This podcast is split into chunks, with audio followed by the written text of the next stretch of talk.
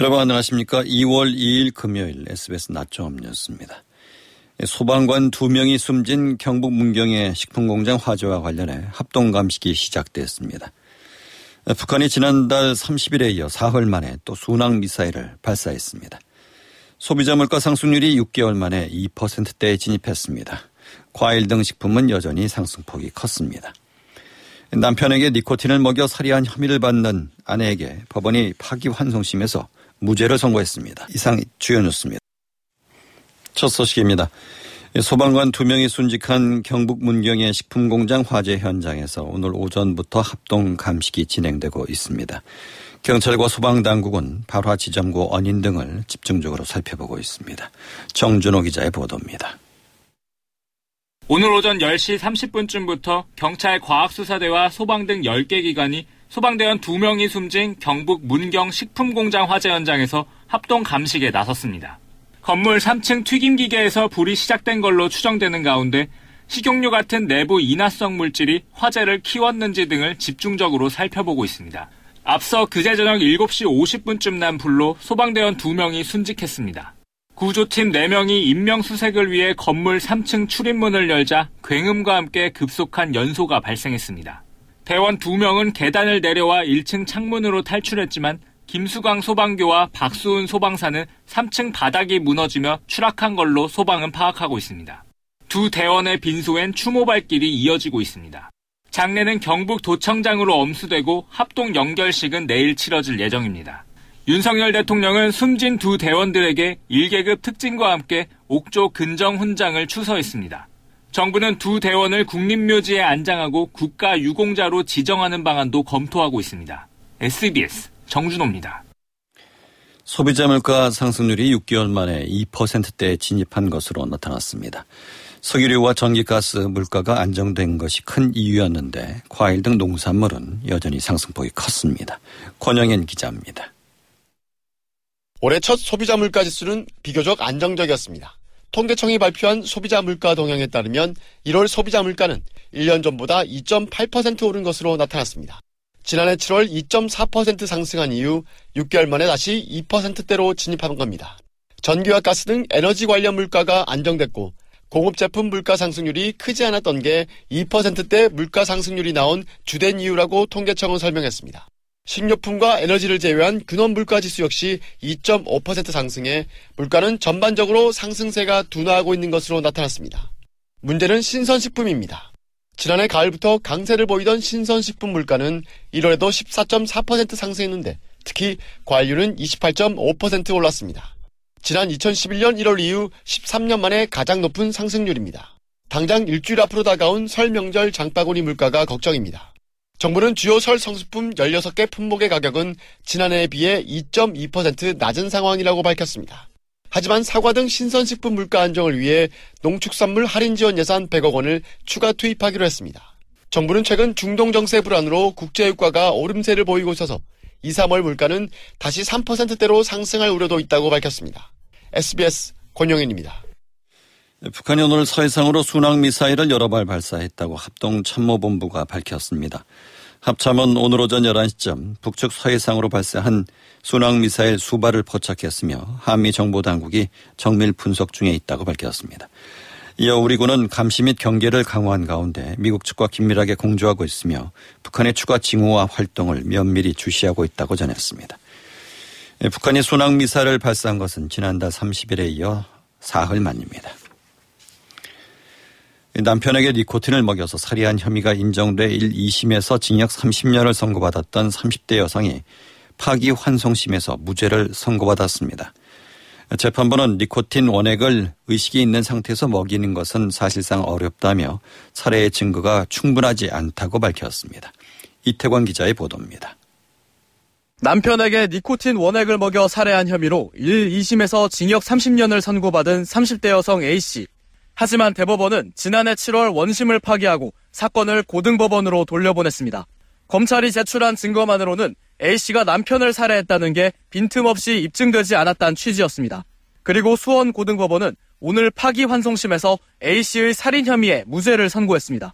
앞서 검찰은 A씨가 지난 이천이십일년 오월 니코틴을 탄 흰죽과 찬물을 남편에게 건네 살해했다며 재판에 넘겼습니다. 하지만 법원은 A씨가 줬다는 물은 컵의 삼분의 이 정도가 남아있어 남편이 거의 마시지 않은 걸로 보이고 일 퍼센트 수준으로 희석해도 찌르는 듯한 맛이 나는 니코틴 원액을 치사량에 이를 만큼 탔다면 의식이 있는 상태에서 먹이기란 사실상 어려웠을 것이라고 봤습니다.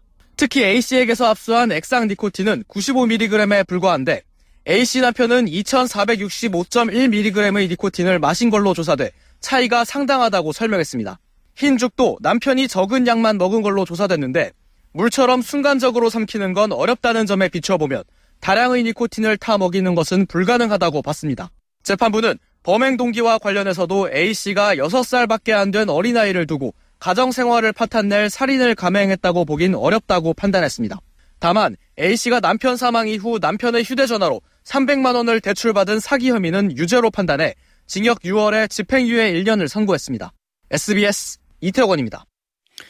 서울 동부지검이 지역구의 건설업체 등으로부터 금품을 제공받은 혐의 등으로 수사를 받고 있는 더불어민주당 임종성 의원에게 소환을 통보했습니다. 검찰은 경기도 광주에 있는 업체가 임 의원 측의 성형수술비를 비롯해 지역구 사무실, 인테리어 공사 대금을 대납하는 등 일억 원대 금품을 제공한 정황을 포착해 수사하고 있습니다. 이와 관련해 지난달 팔 일 검찰은 임 의원 지역구 사무실을 지난달 십 일에는 서울 여의도에 있는 국회의원 회관 사무실을 압수수색했습니다. 임 의원은 정치활동 등을 이유로 검찰 수사팀과 출석 날짜를 조율 중인 것으로 알려졌습니다. 한국형 초음속 전투기 케이에프 이십일의 주요 기술 정보가 담긴 자료를 유출하려던 한국항공우주산업 카이 파견 인도네시아 기술자가 수사당국에 검거됐습니다. 정부와 카이 소식통들에 따르면 국정원과 방첩사 등은 케이에프 이십일 개발 기술을 익히기 위해 파견된 인도네시아 기술자가 지난달 말 카이에서 무단으로 케이에프 이십일 개발 자료들을 모아서 유에스비에 저장한 것을 적발했습니다.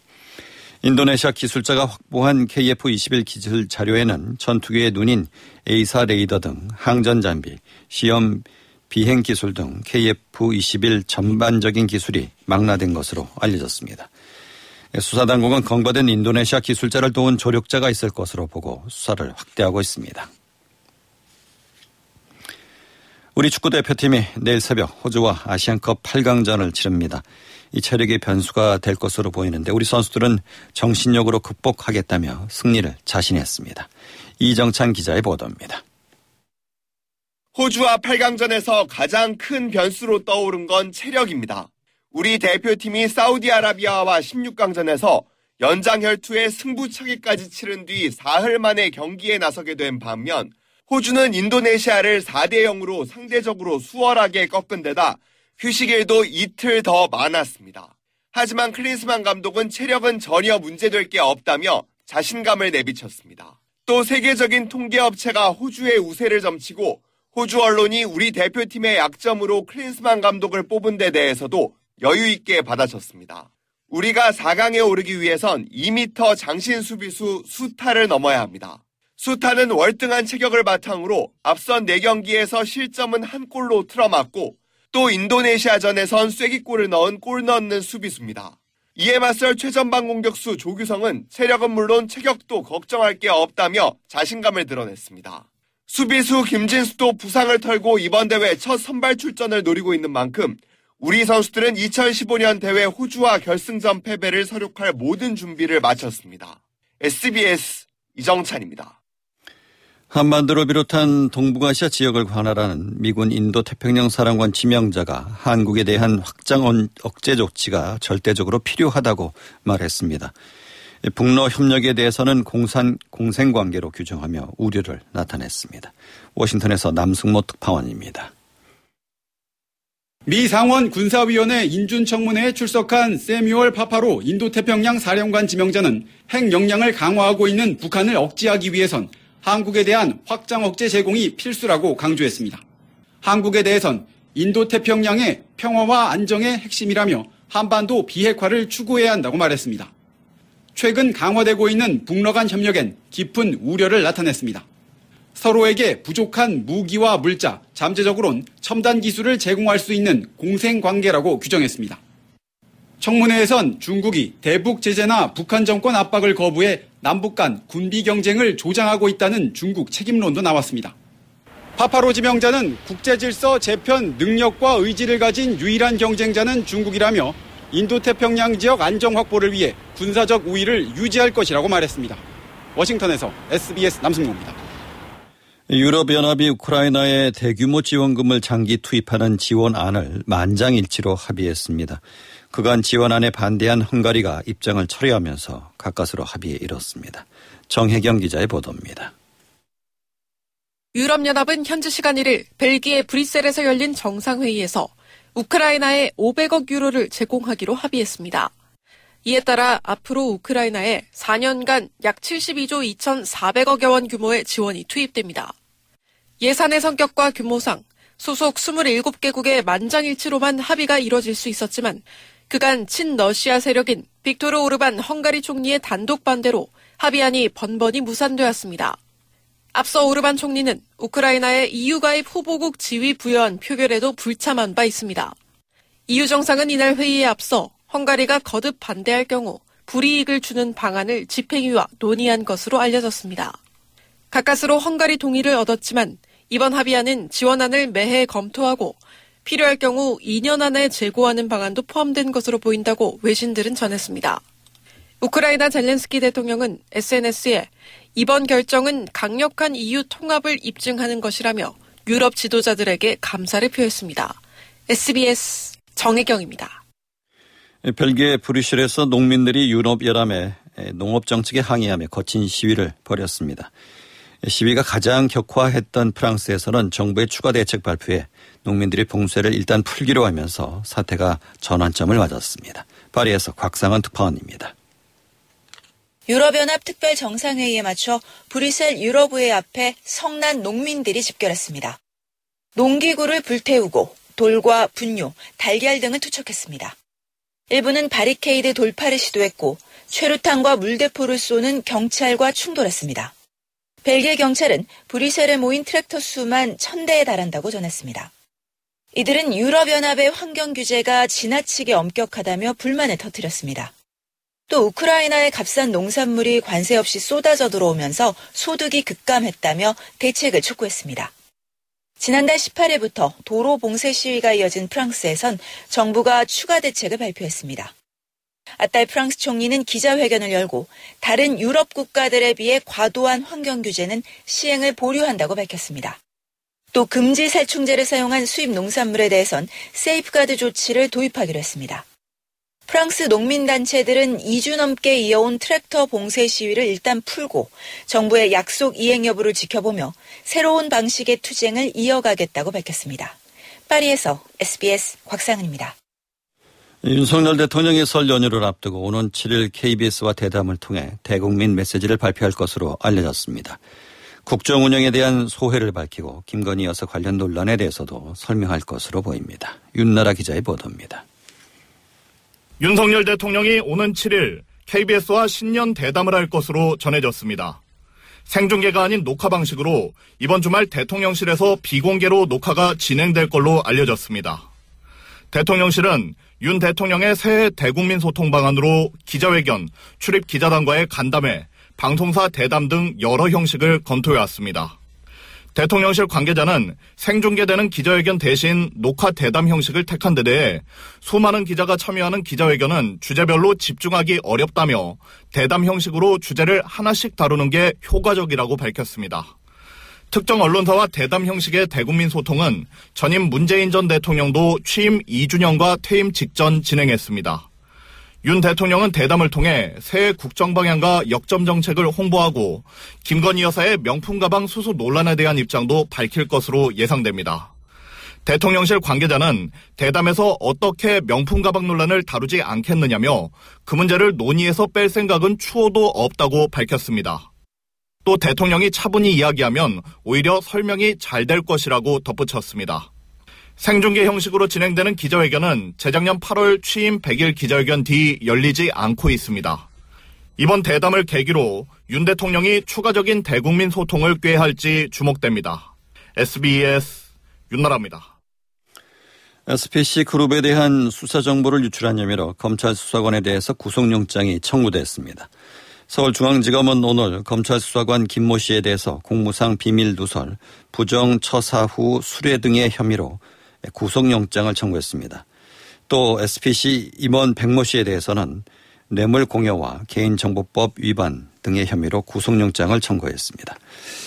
검찰 수사관 김 씨는 이천이십년 구월부터 이천이십삼년 유월까지 검찰 수사 대상이었던 에스피씨 그룹 측의 압수영장 청구 내용이나 내부 검토 보고서 등 각종 수사 정보를 누설하고 그 대가로 수백만 원 상당의 향응을 제공받은 혐의를 받습니다.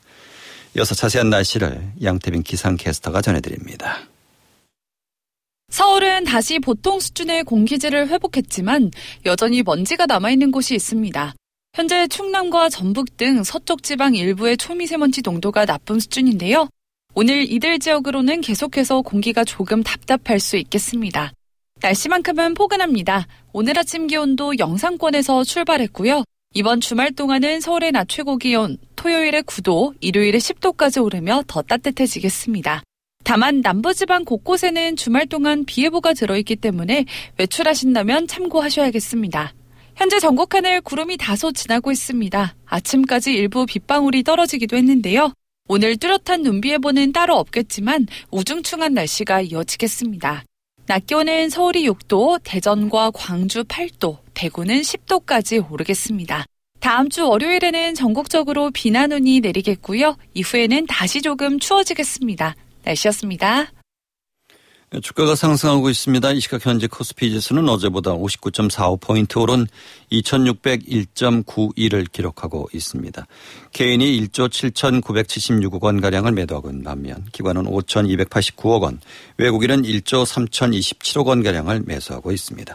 코스닥 지수는 십사 점 칠구 포인트 오른 팔백십삼 점 오이를 기록하고 있습니다. 서울의 현재 기온은 육도, 습도는 오십오 퍼센트입니다.